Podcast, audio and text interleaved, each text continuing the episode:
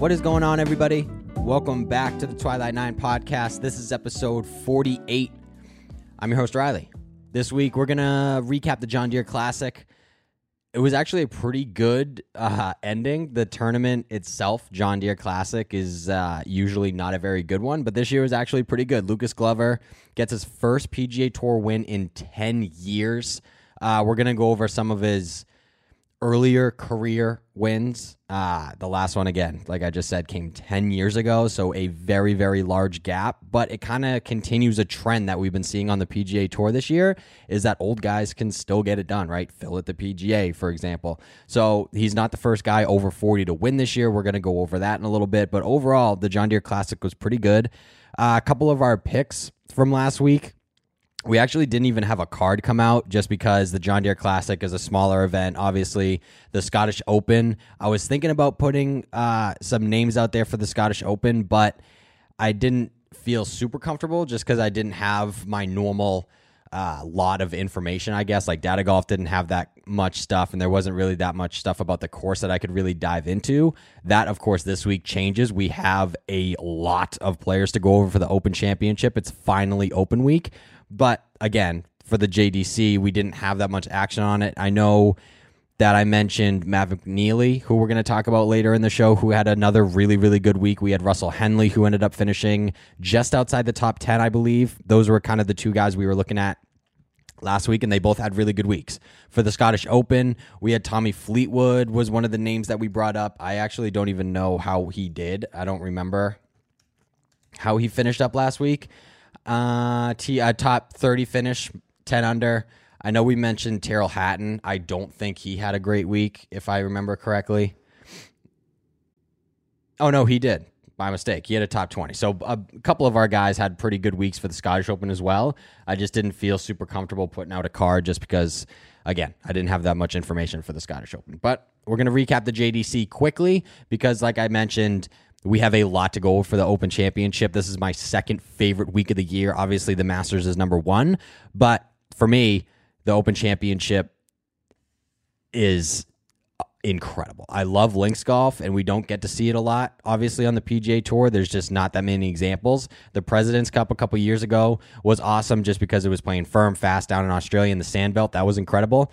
But the Open Championship is my favorite week of the year, aside from Augusta National. I think that's what a lot of people like.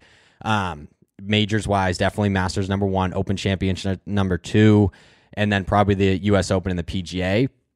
But I can't wait to talk about the uh, the Open Championship. The venue is incredible. Obviously, the field is stacked. A lot of the guys are playing very, very good golf.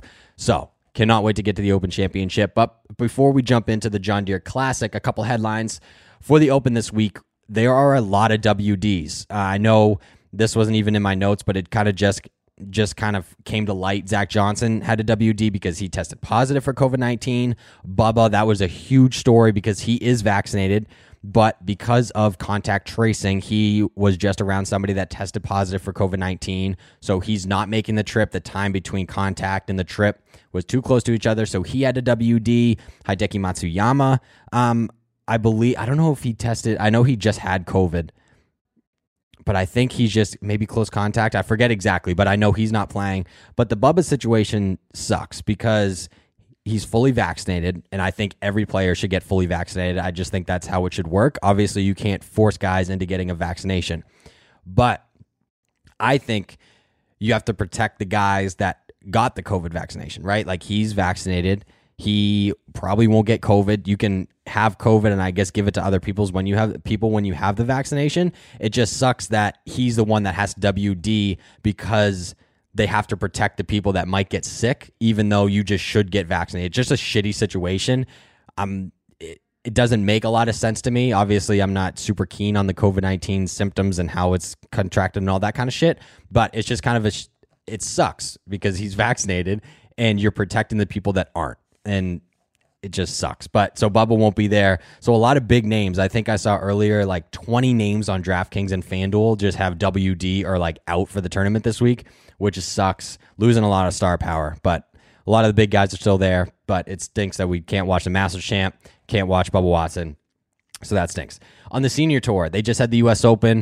It was actually kind of weird because I know Steve Stricker is like a three-time champion, I believe, of the John Deere Classic, and they love him over there. And he went to go play, even though that the Senior Tour had their U.S. Open this week. I thought it was a little weird that even Stricker put the U.S. Open aside, the senior the senior U.S. Open aside to play the John Deere Classic. I don't know if I would have done that, but Jim Furyk gets the win at the senior U.S. Open. He put on a show. I know Sunday was a little bit of a struggle. He had like a four shot lead, and then it went down to one shot. But he ended up winning. Back in 2003, he won the PGA Tour U.S. Open. It's a great story because Fluff was on his bag back in 2003. Fluff was on his bag this weekend winning the senior U.S. Open. Fluff has just been around a long time. He was on the bag for Tiger's first win at the Masters back in 1997, still rocking that incredible white mustache. The guy has just been around, has caddied for a lot of winning golfers, and he just added another trophy case or trophy to his case. Uh, so Fluff is still out here doing. Jim Furyk is still out here doing it. So that was awesome for him to win. Over on the European Tour, Min Woo Lee wins the Scottish Open in a playoff over Matty Fitz in uh, Detry in extra holes. The kid is super talented. He's got one of the prettier swings, I think, in golf. He hits the ball very, very low off the tee, little stinger, which is awesome. But that was his second European Tour win. Uh, there's a lot of guys. I wasn't keen on the name, but there's a lot of guys that study the European Tour more than me that believe that he's like the next star of the Euro Tour, and I could see it just because good short game. It looked like he had a good uh, week on the greens. His swing is fantastic, so he gets a second win on that tour.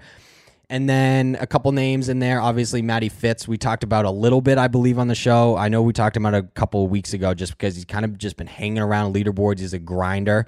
And he played another good uh, good week this week, got into a playoff, and then Jon Rahm. Obviously, we're going to talk about him when it comes to U.S. Open Championship time later in the show, but he is just on an absolute tear. Sunday didn't go as planned, but ended up solo seventh, two shots outside the playoff. He had another great week, but just a really busy week in golf. A lot of stuff going on, a lot of news going on, along with this. So, jumping into the John Deere Classic recap, like I said at the top of the show, Mr. Glover gets his first PGA Tour win in 10 years. He won the U.S. Open back in 2009. He won the Wells Fargo Championship in 2011. And then after that, just nothing. He did nothing. I mean, he's had some high finishes. He's been in the mix a little bit, like top 20s this season. If you go back a couple years ago, he was kind of in the mix, but since then, no wins. He shoots a final round seven under, which included a stretch on the back nine where he played his last seven holes five under. That'll get the job done. Stats wise, he was 30th in strokes gained off the tee, third in approach. He was money with his irons, and 19th on the greens.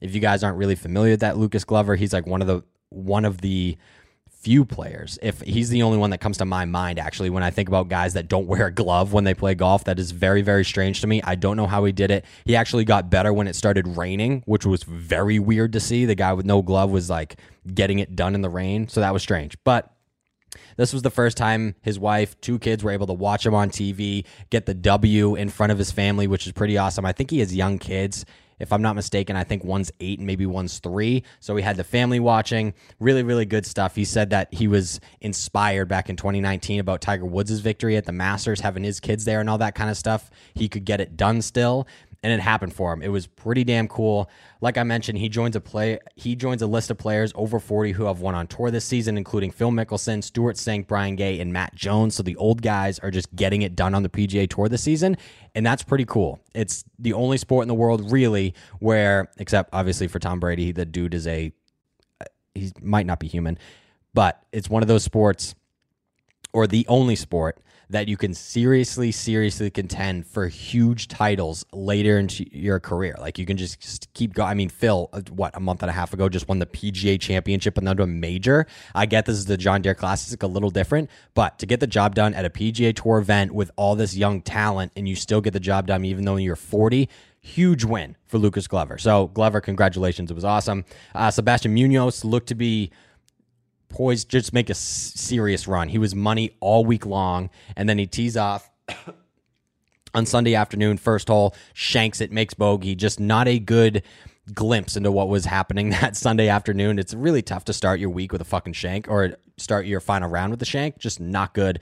Um, he opened with a 63, then went 67, 67, and then the final round he ended to shoot even par 71. That was just never going to be enough. That golf course was giving up a lot of birdies, and you needed to shoot four or five under in that final round to get the job done, and he just didn't. Ends the par, ends the round with 71. He's a, another guy that pops up every once in a while. Like he'll have a top five finish, and then he'll miss three or four cuts in a row, and then come back and have a top 10 finish, miss a couple cuts in a row, and that was this week from Munoz he wasn't playing great golf, and all of a sudden pop up top five. There you go.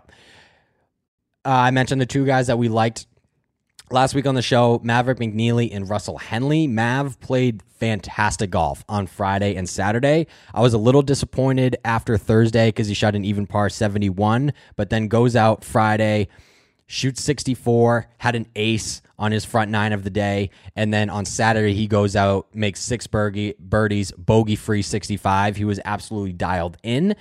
And then shot another even par round on Sunday, which was a little bit of a bummer. He made par on every single hole, didn't make a bogey, didn't make a birdie, just made 18 pars on Sunday afternoon. So that was definitely disappointing because he's a fantastic putter. When he gets hot with the driver and the irons, he's going to make a lot of birdies. And that was a bummer. He was only a few shots back going into the final round. I think he was three. And then the leaders make a couple bogeys. So now he's down to a two shot deficit and he just could not get anything to fall on Sunday afternoon. So that kind of sucks. He ended up finishing inside the top 20 at T18. I didn't really watch much of Russell Henley, to be honest. I didn't watch much of the golf tournament. Uh, it's the John Deere fucking classic. I'm not going to watch it. I'm going to take a week off, get my, you know, levels back in check, and get ready for the Open Championship because I'm going to have a lot of early mornings this week for sure. But I didn't really watch it. I didn't really see Henley at all. He's one of those guys that even if he's in contention, they're just not going to show him that much on TV. But he ended up finishing T11 but overall, the John Deere Classic, I didn't watch it. I've heard I heard from a couple buddies that it was pretty good that they were watching it Sunday afternoon. Obviously, I saw the highlights on uh, Twitter and all that kind of stuff. But for being a smaller tournament, for only having what three guys in this, inside the top fifty in the entire world, it was a pretty good weekend. So that's it for the JDC. So it's time to dive into the Open Championship. Just a fair warning when we get to the guys that we want to target this week, I have a bunch of them, a lot. But Let's get into the preview first. It's been two years, but we're finally back at the Open Championship. Like I said, this is my second favorite week of the year, runner up behind the Masters. Royal St. George's was the home of the Open in 2011. Darren Clarke won that and became the champion golfer of the year. This time around, there are just so many of the best players in the world just playing really good golf, like really, really good golf. So I cannot wait for this week. Major champions so far in 2021 Hideki Matsuyama, Phil Mickelson, and his ASU disciple Jon Rahm. Now it's time to crown the last major champion of 2021. The field. After Jon Rahm's seventh place finish last week at the Scottish Open, Dustin Johnson has retaken his place as the number one golfer in the world it is definitely Jon Rahm right now. DJ really hasn't done anything since he won the Masters back in November. Like he had a couple top tens early in the season, and then has recently kind of had a couple good starts in a row. I think he just had a top twenty at the U.S. Open, but it's definitely Jon Rahm still. I don't know entirely how the points work, but it should be Jon Rahm. Like I said, he just struggled for a bit after the Genesis. He finished inside the top 10 there and just really struggled after that. But over the last couple of months, he does have three straight top 25s, including a T19 at Torrey Pines. His last notable performance at the Open was back in 2016, where he finished T9. Over his last three appearances at the Open, he missed the cut at Carnoustie and finished out the outside the top 50 at Portrush and Birkdale.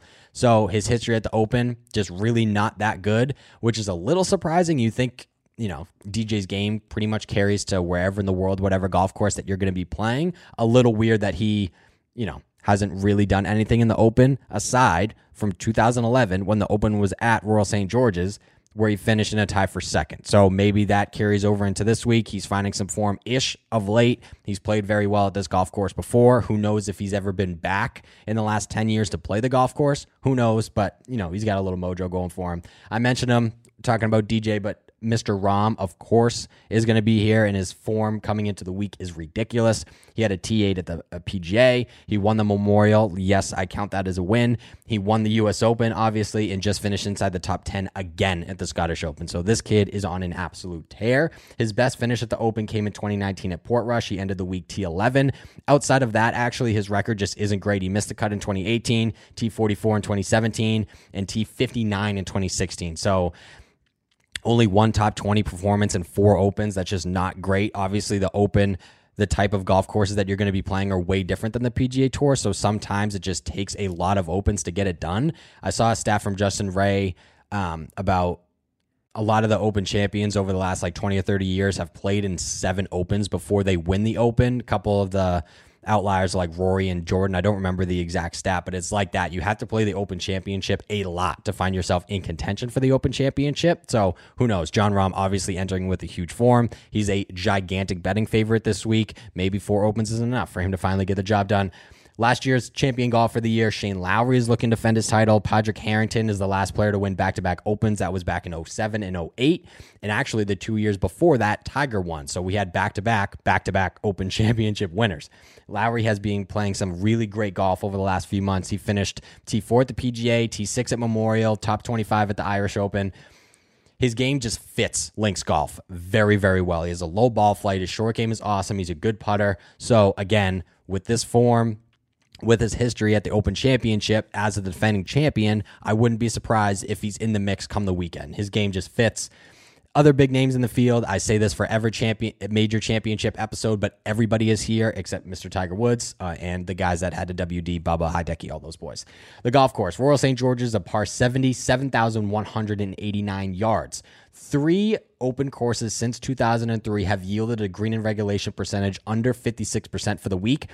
Two of those weeks have been at Royal St. George's 55% in 2011, 55.9% in 2003. Royal Birkdale is the other in 2008. And then at the 2011 Open at Royal St. George's, only 34% of players got up and down out of the bunkers, the lowest rate of any PGA course that season. Really, really tough, actually. Each of the last two open winners there hit exactly four greenside bunkers for the entire week. So you have to stay out of the bunkers at this golf course or you're going to make gigantic numbers. The weather looks actually really good for over there. Tuesday, we get some showers in the morning, 32% chance of rain, 67, 13, it's blown 13. Wednesday, 70 degrees, AM showers, 36% chance of rain, it's blown 17. Thursday, 70 degrees, AM showers again, 38% chance of rain, it's blowing 16. And then Friday, 68, partly cloudy, 10% chance of rain, blowing 16. Saturday, 68, mostly sunny, 12% chance of rain, blowing 15. Sunday, 70 degrees, partly cloudy, 7% chance of rain, blowing 13. So as we get later into the week, the rain chances go down, the weather gets better, the uh, wind stays right around the same. Obviously, that's a consistent number. Like it's going to blow consistently right around 15 all week. It's going to gust 25, 30, but the weather looks fantastic. So we shouldn't have one of those opens where the draw is really important. Like some years, if you tee off in the morning on Thursday and the afternoon on Friday, that helps you, vice versa. This year, the weather looks really good all week long. So I don't think that should be a problem. Uh, new segment. We're just going to go over the TV schedule for everybody. All these times are in Eastern time, Thursday and Friday. 1.30 to 4 a.m. is on Peacock. 4 a.m. to 3 p.m. is on Golf Channel. And then for an hour after that is again on Peacock. Saturday, 5 to 7 a.m. is on Golf Channel. Uh, 7 a.m. to 3 p.m. is on NBC. Sunday, 4 to 7 a.m. is on Golf Channel. And then 7 a.m. to 2 p.m. is NBC. So Thursday and Friday are really early mornings. And then Saturday and Sunday are kind of just like normal. You get up at 5, 5.30 and you'll be able to watch all the golf. So that is going to be pretty awesome. Key stats for the Open. I love targeting guys who just hit a lot of fairways. In most years, due to the firm and fast conditions, shorter players usually have a longer driving distance average compared to the year long number, right? It hits the fairway, it just rolls forever. We saw that at Carnoustie, we saw it at Birkdale. It just helps a lot for the shorter guys when the course is playing very fast and very firm.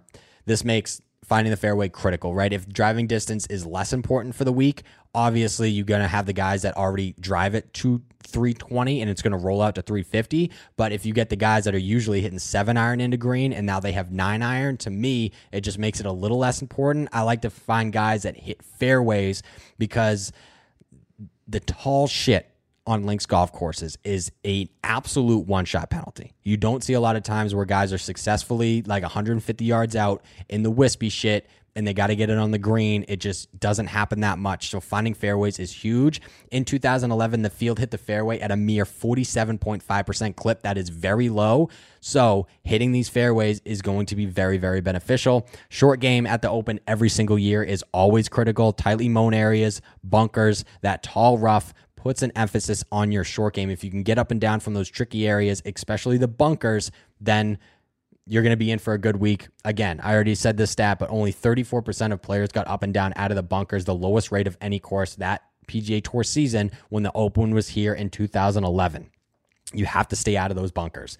Data golf information, course fit, number one uh, Annandale Golf Club. I don't know what that is. Liberty National, that is the golf course right outside New York City that every other year hosts the Northern Trust. And Shadow Creek, uh, they were there for the Zozo this year. That was also the home of Tiger Woods and Phil's like first match. That was that golf turn, uh, golf course.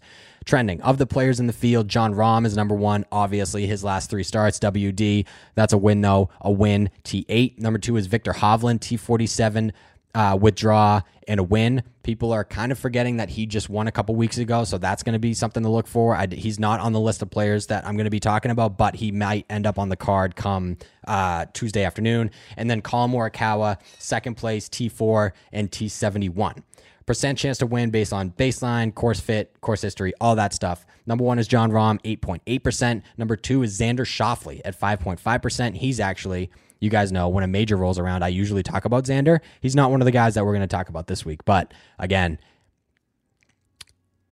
Xander's kind of weird because I would love to call him a big game hunter, right? He shows up for the big tournaments. He does. He finishes inside the top 20 and 10 on, on a lot of golf tournaments, but he still hasn't got the job done at any of those golf tournaments. Like he's an easy bet for a top 20 or top 10 pick, but are you going to go and reach at plus 1600 or whatever he's at this week? excuse me, and bet on him. I I'm not going to until he shows that shows me he can win a big golf tournament. I'm I, his biggest win is probably that tour championship that he won four years ago now. So I don't know if I'm going to look at Xander, but we'll see. And number three is actually Jordan Spieth at 3.9%. He loves the Open too. He's not one of the guys that we're going to be talking about this week though on the show. Betting odds. This is crazy. Uh, he's half the odds of the next guy. Jon Rahm is at plus 750. Brooks Koepka is actually number two, which makes a lot of sense. People, for some reason, whenever a major championship comes around, just like don't talk about Brooks Koepka. And I'm being very ironic right now because I'm not talking about Brooks Koepka on the show. He's not one of the guys that I have listed. But when it is time to play in a major championship, Brooks Koepka takes it to another level. He just talked about it at the Travelers Championship where he can't get focused or he doesn't prepare enough for just regular PGA Tour events while he just took like a two week vacation, didn't touch his clubs for 10 days and rested that knee. If he comes in and is playing like he usually does at a major championship, Brooks Koepka is going to be an absolute problem around St. George's. Xander Schauffele is at 18. Justin Thomas is at 18. Rory's at 18. Spieth's at 18. DJ is crazy. He's at 22. And then you go down to Louis Oosthuizen, which is another guy that a lot of people forget when a major championship rolls around. And then it rolls around. It's like, oh, why didn't I have Louis on the card? So he is at three. Viktor Hovland joins him at three. Patrick Reed, who's just become like a major championship machine over his last like four or five years of his career, is at 33. Patrick Cantlay's at 33. Bryson is all the way down at 34. And it kind of makes sense. I don't know how Vegas, you know, dives too much into like the personal shit, obviously, but he doesn't have his caddy, has a brand new caddy. Uh, this is the first time he's going to play the Open Championship as the Hulk, so we don't know how that's going to go. His driving accuracy is obviously horrible because it, he hits it 450 yards. You have to find fairways at the Open, or you're going to be hacking it out of the shit. So I don't know how Bryson's going to do this week. I'm not going to touch him. You got defending champion Shane Lowry at 35, Collins down there at 35 too, which that is the most ridiculous thing I've ever seen. Collin Morikawa is the best iron player on the planet the last time he played, the difference between him and like second was bigger than the gap from like second to 71st or something like that in strokes and approach. Him being at 3,500, the same price as Shane Lowry and Tommy Fleetwood and Tyrrell Hatton for the Open Championship is ridiculous. The major winner, crazy. Uh, Matty Fitz is at four. Paul Casey's at four. Lee Westwood's at four. Scotty's at 45. Tony Finau's all the way down at five. Justin Rose is at five. And then Big Leash is at 6,000. So you can, there's just a lot of good odds around here. I'm going to bring up FanDuel real quick to see um, if they have like finishing positions yet. it's just crazy the amount of value you can get at this golf tournament. It really is crazy. Like, let's go to a top 20 finish. Like, for the Open Championship, Xander Schauffele is even money for a top 20. And you go down for a top 20 at the Open, you can get Collin Morikawa at plus 145. Like, the value here is insane. So, definitely, we're going to be trying to take advantage of that because those kind of numbers for those kind of players, crazy. Um, for the best bets, or not the best bets, but guys that we're going to be looking at this week. I'm not going to talk about him. I do think Jon Rahm is in a very, very good spot to win back to back major championships. His game is just perfect right now. He's doing everything at a very elite level, but at plus 750, I'm not going to touch that. You can't get good value anywhere with those kind of odds. So he's probably not going to be on the card anywhere unless he is in a group that I like, which I don't think he is because automatically if he's with Rory, I won't bet on him. Yeah. So Group A on FanDuel is Jon Rahm, Brooks Koepka, Rory McIlroy, and Justin Thomas. I won't be touching them anywhere. That's just how it has to be because 750. I wouldn't bet anybody on 750. That's just ridiculous. But I am going to sleep with. Or I'm going to start. I'm going to sleep. I'm going to start with a sleeper pick this week, and I think that's Kevin Kisner. I tweeted about it a couple weeks ago when they were at the Rocket Mortgage. I think Kisner could contend this week. I really, really do. I think his game at any major championship, uh, he's obviously played well at Augusta here and there, but I think, sorry, I think at any major championship, I think Kevin Kisner's game fits the Open the best, right? Because he struggles at driving distance. I think he he averages what I have it written down here right here. Uh, less than 290 off the tee, but he has a good ball flight. It's going to roll once it hits the fairway. He's a decent iron player. He's one of the best putters on the planet. And that's the kind of stuff that you need at the Open. And I think Kevin Kisner, I like his chances this week. He's played in five, op- five Opens. He missed the cut in his very first appearance, but he's made every cut since then. His best performance was at Carnoustie in 2018, where he tied for second. And then the last playing of the Open in 2019, Kis finished a respectable T30. He's made the weekend in four of his last five events. He's finished inside the top 10 in two straight starts, which includes the T5 in Connecticut after a Sunday 63. Over his last 24 rounds, Kisner is 10th in strokes gained putting, 14th in strokes gained short game. He averages, like I just said, just over 287 off the tee. That's 172nd on tour, but he hits fairways at a 68.3 8% clip. That's inside the top 20 on tour this season. So we love that stat for the Open. Like I said, he's one of the best putters on tour.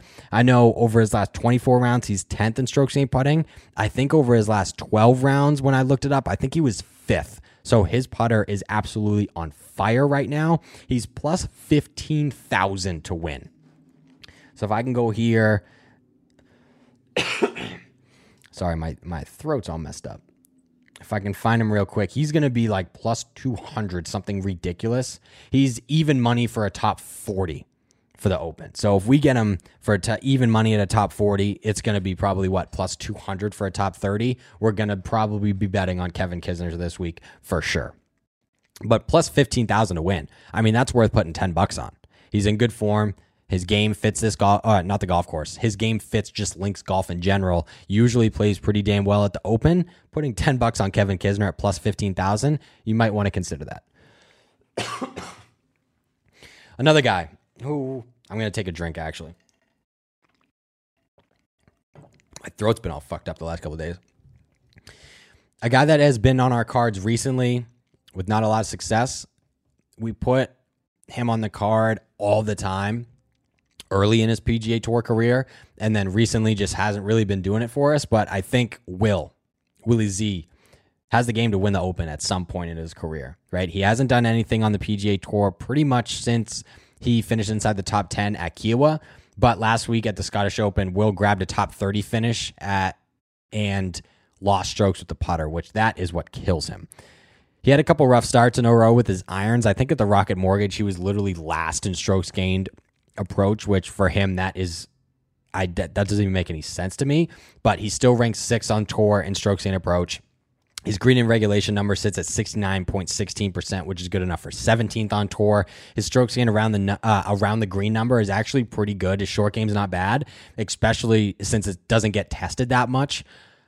Usually you see that kind of change. How do I explain it? Like when somebody's strokes gained approach number is really high, like when they're in their side the top 10 or top 15 on tour, they're around the green number usually is not that good because it doesn't get tested that much. So if you're not getting up and down, like the very few times you miss greens, your number's going to be way down. Usually you see that, but for a guy that hits nearly 70% of the greens, his short game is actually pretty good. The only thing that kills him is his putter. It it's like it was a couple years ago when Rory was like four putting from t- 15 feet. That's the feeling I get when I watch Will Zalatoris putt. He just can't do it. He lost strokes at the Scottish Open. I think he's lost strokes with the putter in like four straight starts or something like that. Just not very good. He's never played in the Open four, the Open before, which that's one of the reasons why he might not make the final card because you just need to have experience in this golf tournament to win this championship. Um, that's the only reason I think he wouldn't be on the card, but he has great odds. He's at plus 750 or plus 7,500 this week to win the Open. You're going to be able to probably get plus value for him for a top 30 finish. So that might have to be a look. Just a player of his caliber getting those kind of odds is ridiculous, especially since the finishes that he's had in majors this season, right? He was what inside the top 10 at the US Open at Winged Foot was runner up at the Masters, top 10 at the PGA. He missed the cut at the US Open, which was surprising since he had a top 10 at um, the Farmers Insurance. But with his history in majors and those kind of odds, it'd be crazy not to probably get him for a top 30 finish if you're able to do it for plus money. Um, let me just look and see if he's plus money. Oh, I think he's going to very easily be plus money. Plus 175 for a top 30 for a guy that's got three top 10s in the last four majors. Crazy town. So that might have to be a good pick. Um, another guy I mentioned him already, Grinder, lost in a playoff at the Scottish Open over the weekend, but I think Matty Fitz could have a really good bounce back week at Royal St. George's. He finished in the top 25 at the PGA earlier this season. He had another top 10 at the Palmetto Championship. His career at the Open's kind of a mixed bag. He's played in five uh, Open Championships. He's missed two weekends. He does have a top 20, which came at the most recent playing at Royal Portrush back in 2019. His other two finishes are T44s. Uh, last week in Scotland, he was third in the, in the field in strokes gained putting. On the year, he's inside the top 25 on the greens on the PGA Tour. He's solid off the tee, ranking 13th in strokes gained off the tee this year, while hitting 68.76% of his fairways. That's good enough for 17th. He's actually also become, I don't want to say sneaky long, but at a links golf course, for the year on the PGA Tour, he ranks or he averages nearly 295, which when you look at Matty Fitzpatrick, how the how the hell does that guy move the ball almost 300 yards?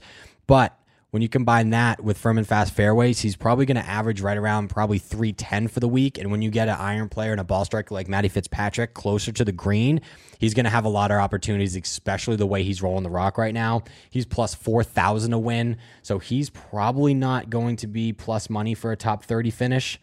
Um, yeah, minus 135.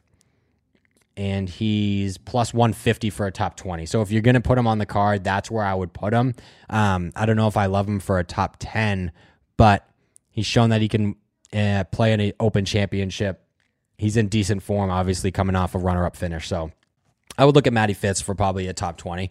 Not 100% sure if he'll end up on the card tomorrow, but if you guys are looking for a little bit guy further down the board, I think he's a great like daily fantasy pick. I think Matty is probably going to make the cut, and then if he makes a lot of putts, he can be in it uh, come Sunday afternoon. Another guy just playing really, really good golf. We've won money with this kid a couple times over the last month or so.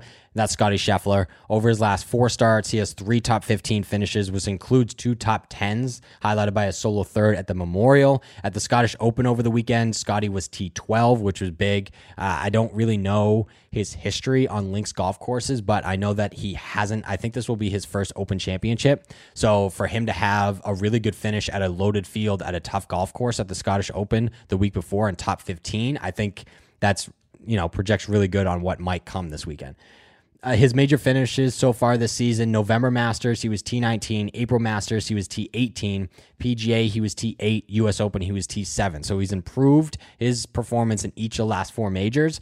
In five major starts since being a full time member of the PGA Tour or full time player of the PGA Tour, Scotty hasn't finished outside the top 20. In 2020, at the PGA Championship, he tied for fourth. So this guy really likes major championships. Obviously, this will be the first time that we see him in the open, but he's shown when the when the lights are the brightest, the kid comes to play golf.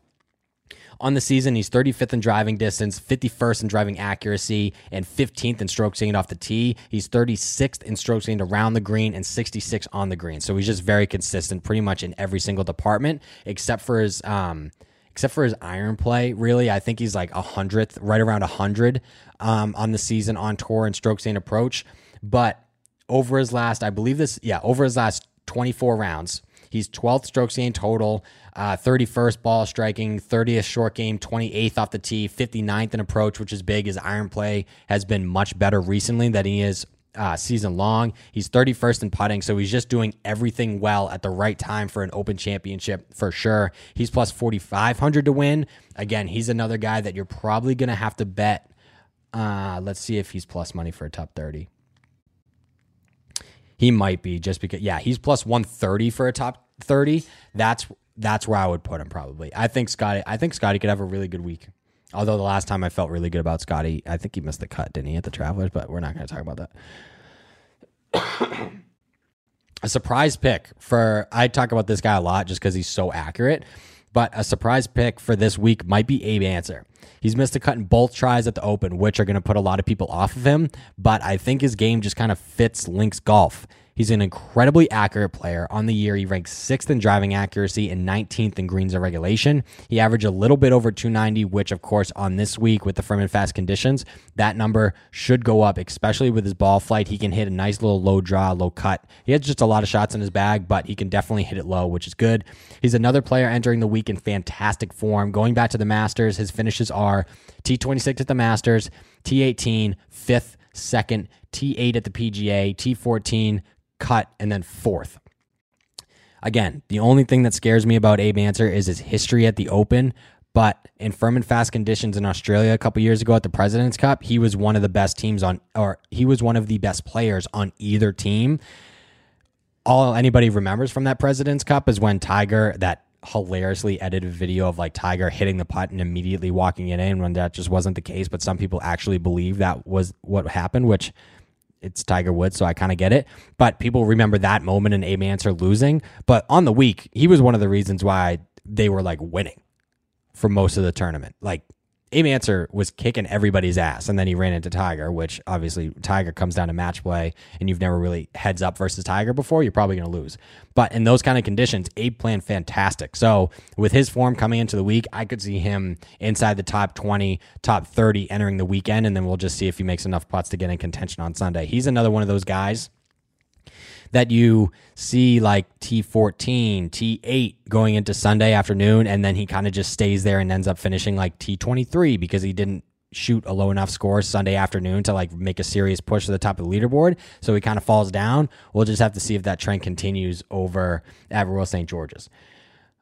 This is a guy, the next guy is whenever he falls in value, whenever he goes down the betting board, that's when I love to jump on him and we just did it with this guy at the Players Championship.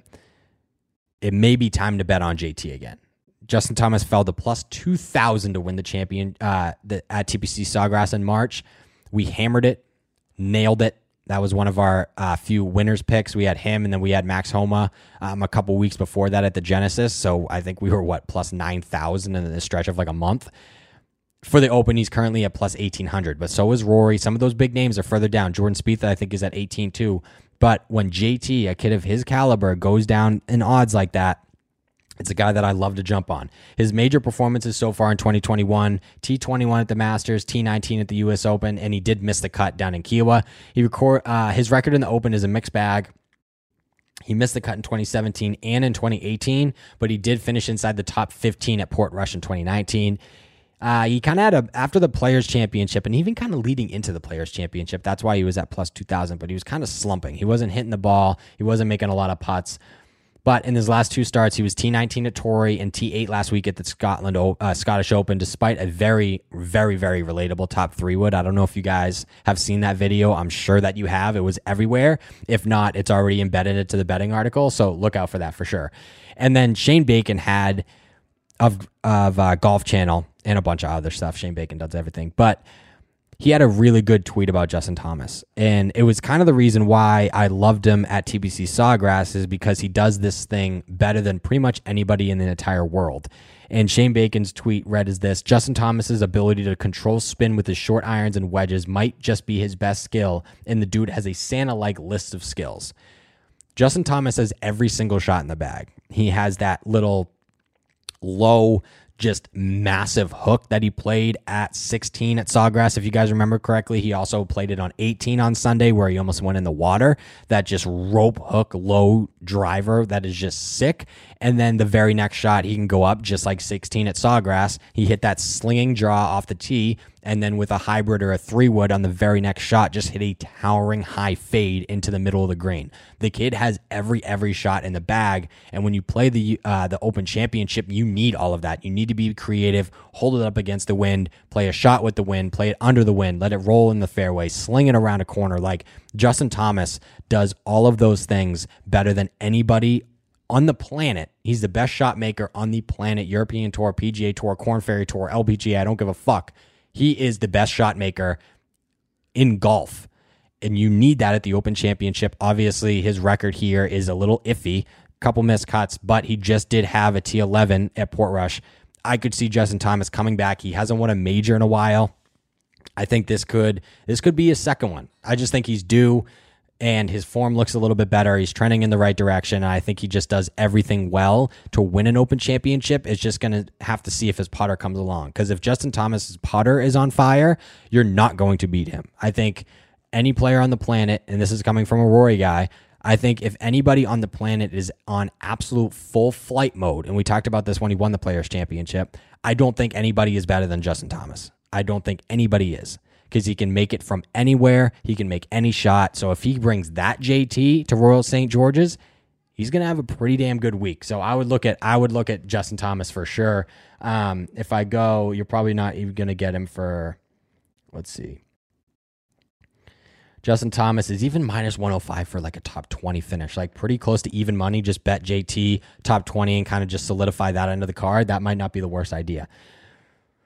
Um, speaking of a guy that was on our card for the U.S. Open, I think it might be time for him to be on the card yet again this week, and that man is Mr. Patrick Reed. Going back to the Masters, Reed has made nine starts. He's missed two cuts, but his other starts are just fantastic. He was T8 at Augusta, T7 at the Wells Fargo, T17 at the PGA, solo fifth at Memorial, T19 at the U.S. Open. When it is time to play big boy golf, that is when Patrick Reed puts on his big boy pants and he goes to play golf. The dude shines when the lights are the brightest. Uh, people don't like it. I think I'm low key kind of a Patrick Reed guy. I know that he like cheats and I don't like that side of him, but he puts his balls on the table when it is time to play big boy golf and the dude just gets it done. Phenomenal major record. Obviously a Masters champion. He's only a one-time major winner. That is going to change by the time that man uh, is done playing golf. And his US uh, his open history is pretty damn good. He missed a weekend in 2017 and 2014, but his worst finished outside of those starts is a T28 in 2018. His other three are top 20 finishes, and in the latest playing of the Open at Portrush in 2019, he grabbed a top 10 finish. So again, he's another guy that his game kind of just fits these links golf courses, right? He has one of the best short games on tour. He's arguably the best putter in the world. I think Brandel Chamblee tweeted a couple days ago that his wife asked him to put together a skill set that would that would combine together from players around the world that would combine together to make a 2000 Tiger Woods. Roy was driver, Collin Morikawa was irons. I forget the. Sh- I think short game was Jordan Spieth, and then putter was Patrick Reed. That shows you a lot. The kid absolutely rolls the rock. He also hits fairways at a great clip, sixty four point two one percent, which ranks fifty seventh on tour, which is pretty good. His strokes game number over his strokes gain numbers, excuse me, over his last 24 rounds are just spectacular. Ninth total, 12th tee to green, 33rd ball striking, 24th short game, 27th approach, 10th around the green, 84th putting, 77th at the tee. Like the kid is just playing really good golf right now. Like I know that a lot of you guys listening to the show probably aren't Patrick Reed guys, but the dude comes when it's major championship time, and you can't really deny that. His record speed for itself. The dude is sick. He's plus 3,300 to win. You're probably going to have to bet him top 10 to get plus money. No, you can get Patrick Reed for a plus 150 for a top 20. You might as well lock that bet in right now. That will be on the card Tuesday afternoon. Patrick Reed plays fantastic golf in major championships. That bet will be on the card for sure. Don't even really have to think about that one. Uh, another bigger name, Jason Day is back to playing some pretty good golf, and you love to see that. I followed him pretty much all day Sunday of the Travelers Championship. I know his back didn't feel great. Uh, he's had a couple weeks off now, but the dude just back to playing pretty good golf, and I love to see that. He's made three straight weekends. He finished T44 at the PGA, T10 at the Travelers, top 15 at the Rocket Mortgage, and Day just really likes the Open. He missed the cut in 2019 and last excuse me, in the last playing. But before that, had four straight top 30s. He was T17 in 2018, T27 in 2017, T22 in 2016, T4 in 2015. And his strokes gain numbers over his last 24 rounds just look really good. 65th total, 26 tee to green, 55 ball striking, 61 short game, 19th off the tee, which is huge for J Day. Approach is okay at 135. That's still green according to Fantasy National. 14th around the green. And then this is the number that's actually in the red, which is kind of surprising. And it's strokes gain putting. If that's the only area that Jason Day is struggling in, I am willing to bet on Jay Day because I do not believe the putter is going to stay that cold for that long. He's way too good of a putter for that thing not to heat up at some point. He rolls his rock as well as anybody on planet Earth. If that picks up at Royal St. George's, the the Aussie's just going to be in the mix come the weekend. Again, he's a major championship that major champion, excuse me, that hasn't won one in forever it would not surprise me if he is again inside the conversation Sunday, like inside the top 15, 10, or top 20 comes Saturday and see if he can make a run over the weekend. I love watching Jay Day. He's so smooth it. His short game is really, really good. He's got like that no hinge short game. It's all on the shoulders, which that's who I modeled my short game after. I don't really use wrist hinge at all. I just kind of let my shoulders chip. That's the best way to do it. And Jay Day is so good at it, really good around the greens. Hopefully, that putter gets hot because he could be in the mix, and we'd love to see that. He's at plus 7,500 to win. So I think you could probably get him. Let's see if you can get him for plus money for. T- if he's plus money for a top 30, you might as well just bank it. He's plus 170 for a top 30 finish. That is insane the value you can get here. Jason Day minus 105 for a top 40. That could even be easy money. So those two plays are definitely in the realm of possibilities when we put um, Jason Day on the card for sure. Two more guys. The next one, Rickie Fowler. There's another guy that kind of just is finding form for the U.S. Open, or I keep saying U.S. Open, the Open Championship. In his last four starts, he's made three cuts. The only one he missed was in Connecticut after a really tough Friday. I think he shot one under Thursday, and then I think he shot like five over or something on Friday. Not great. But his other three finishes top 10 at the PGA, T11 at Memorial, and T32 at the Rocket Mortgage. And his history at the Open is just very, very good.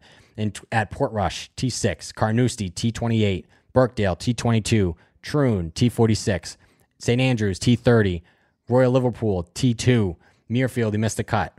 Um, man, I don't know how to pronounce that. Royal Lytham and St. Anne's in 2012, T31. Royal St. George's in 2011, he was T5. I, I, always, like, I know that Rickie's been around a while because he looked like a teenager playing in his orange outfits and shit next to Tiger when Tiger was winning a bunch of tournaments. It's still crazy to me that he was playing in an open championship in 2011. For me, in my head, Rickie's like 28, but he's really like, what, like 32 or something? And then he was T14 at St. Andrews. So this guy really likes the open championship and again, all eyes are on that finish in 2011. He finished inside the top five the last time it was here. So we'll just have to see. He's plus 650 or he's plus 65 to win.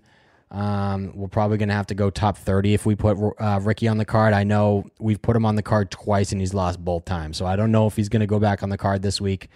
He's plus 160 for a top 30. So that's where I would put him if you guys want to put Rickie on the card this week. But again, he's just in good form which is good to see. I mean, golf is a better place when Rickie's around. He just doesn't win a lot. He just, you know, gets a bunch of fans and shit. But again, the PGA Tour is always good or better when their stars are playing good golf. So I'm rooting for Ricky this week. And then, final guy, my guy, our guy. I'm sure that a lot of you guys listening to this are big Rory fans because I talk about him every week and he's the only guy I really care about. And you guys know if you've been listening to the show for a while, when it comes to major championship week, I bring up all the stats about Rory that convince me that he's going to win a major championship again. I mean, he's going to, but this week, do I have those stats? Of course I do. I always, you know, dive in for the stats that show me and convince me that Rory McIlroy is going to be in the mix come the weekend. The last time he won the Open was in 2014. In 2013, he missed the cut. Last time the Open was held, he missed the cut. We like that. Earlier this season, he missed the cut at the Masters. In his next start, he won the Wells Fargo. What did he do last week at the Scottish Open? He missed the cut. Could we see a repeat performance? I don't know. Record at the Open since missing the cut at 2013. Listen to this. Obviously, he missed the cut at Portrush in 2019. Everybody knows about that. He shot a thousand on the first day, and then actually almost made the cut on on Friday after shooting at like 65, I think. 2014 at Royal Liverpool, winner. Royal Troon in 2016, T5. Royal Birkdale in 2017, T4. Carnoustie in 2018, T2. You guys remember he hold that like crazy long eagle putt that was going 90 miles an hour and hit the back of the cup. We got a big Roy fist bump. Four straight top five finishes before the miscut last year at Royal Portrush. This Justin Ray on Twitter. Rory McIlroy missed the cut last week at the Scottish Open. Eight of the last nine times he's missed a cut worldwide, he finished in the top 20 the following start. In three of those eight times, he won his next start. The kid bounces back very well from missed cuts. His last four starts in the PGA Tour a win at Wells Fargo, T49 at the PGA, T18 at Memorial, T7 at the US Open. Didn't play well in the European Tour the last couple weeks. I think he finished outside the top 50 at the Irish Open and then missed the cut at the Scottish Open. I'm not too worried about those. His strokes gain numbers over his last 24 rounds look pretty damn good. 28 total, 13 tee to green, 23rd ball striking, 66 short game, 80th off the tee, 70th around the green, 83rd putting. That's all like green to like light green according to Fantasy National. So that's fine. The real number I'm looking at, he's sixth in strokes gain approach over his last 24 rounds. That's the number we were missing when he was playing shitty golf, right? He was always a good driver of the golf ball. He's an okay putter, right? He's not fantastic. He's not terrible anymore. He's right in the middle, even though Brad Faxon put him on his top 10 putters of all time list. I'm the biggest guy. I'm the biggest Rory McIlroy guy in the entire world. I don't know how he ends up on that list. I watch him every week. I don't get it. Anyway, when he wasn't playing good, the irons were bad. And that's one of the reasons why he brought in Pete Cowen was, hey, I don't have the freedom in my swing anymore. I don't know where it's going to go. I need to get these iron, these wedges dialed in. Over his last 24 rounds, he's inside the top 10 of the best iron players in the world. That's what we want to see. He got an early look at Royal St. George's. He was there on Sunday. Um, he did a little, um, I don't want to say like he's spot for the European Tour or the Open, but he did like a little video with him walking down the 18th hole and his shot into I think it was today, his practice round today. He almost ace 16 today, and he was talking to, and I was trying to find the article before um, I started the show, but he was talking to somebody. I don't know if it was Lynch for Golf Week or somebody, but he was saying that he's very, very close to feeling that freedom in his swing again. And everybody knows when Rory is swinging freely and not giving a fuck where it goes, that's when he wins golf tournaments by eight, nine, six shots if that clicks for him in the next couple days in a practice round and he's just able to hit cuts, draws whenever he wants to with any club in the bag, he's going to win this thing. And I can't wait. As you can hear, I'm already convinced myself that Rory's going to win. So that's probably what's going to happen. I've been saying that for every tournament that he's in since I've started the show 48 episodes ago. But what are you going to do? He's at plus 18 to win. So again, good value. He's probably right around with JT, what, even money for a top 20. If I go up here, minus 105 for a top 20. So that might just be one of those bets that you put on the card pretty close to even money, kind of forget about it. Those two boys finishing in the top 20. I actually wonder if you can uh, parlay that. I don't think you can. Parlay unavailable. That's so stupid. But anyway, Rory McIlroy is going to win. That's just what it comes down to.